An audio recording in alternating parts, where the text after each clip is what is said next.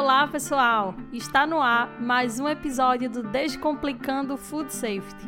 E hoje nós vamos falar sobre o primeiro dia de trabalho, o que fazer. No primeiro dia de trabalho, é normal assim muitos profissionais se sentirem perdidos quando chegam em uma unidade de alimentação. Nestes casos, a grande maioria das pessoas que se sentem perdidas é porque é a primeira vez realmente no trabalho, né? Não tem experiência alguma. E também acontece daqueles que vão trocar de área ou fazer alguma mudança de empresa ou de unidade, e aí o processo não deixa de ser o primeiro dia. Com o passar do tempo, né, e com a experiência, a gente vai adquirindo habilidades mais práticas e mais críticas também em relação ao trabalho. Mas enquanto isso não acontece, eu recomendo aí vocês sempre levarem um checklist para servir de auxílio nos primeiros dias de trabalho de vocês. Dependendo do setor né, que você for atuar, podem existir aí opções de checklists específicos também em relação à atividade. Mas, de uma forma geral, para os serviços de alimentação, o indicado, o checklist da RDC 216.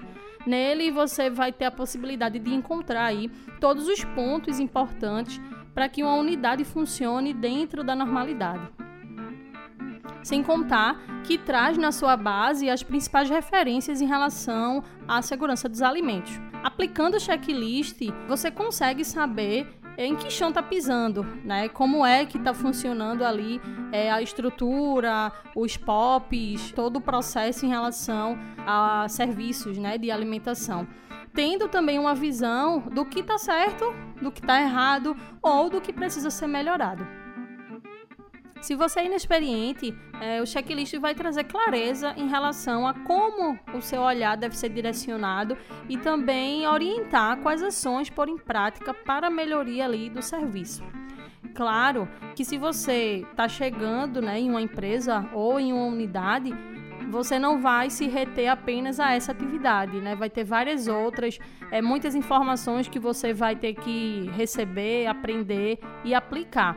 Mas usar o checklist é uma forma de facilitar a sua vida neste processo de adaptação. Então, é uma ótima possibilidade, né? uma ótima ferramenta de, de prática mesmo. Então, pessoal, eu sugiro aí para vocês que sempre tenham em mente é as bases legais aí que norteiam a atividade na área de alimentos. E utilize sempre das ferramentas sugeridas por essas bases, né? E sem contar que essa ajuda, além de ser muito boa, ela não custa nada.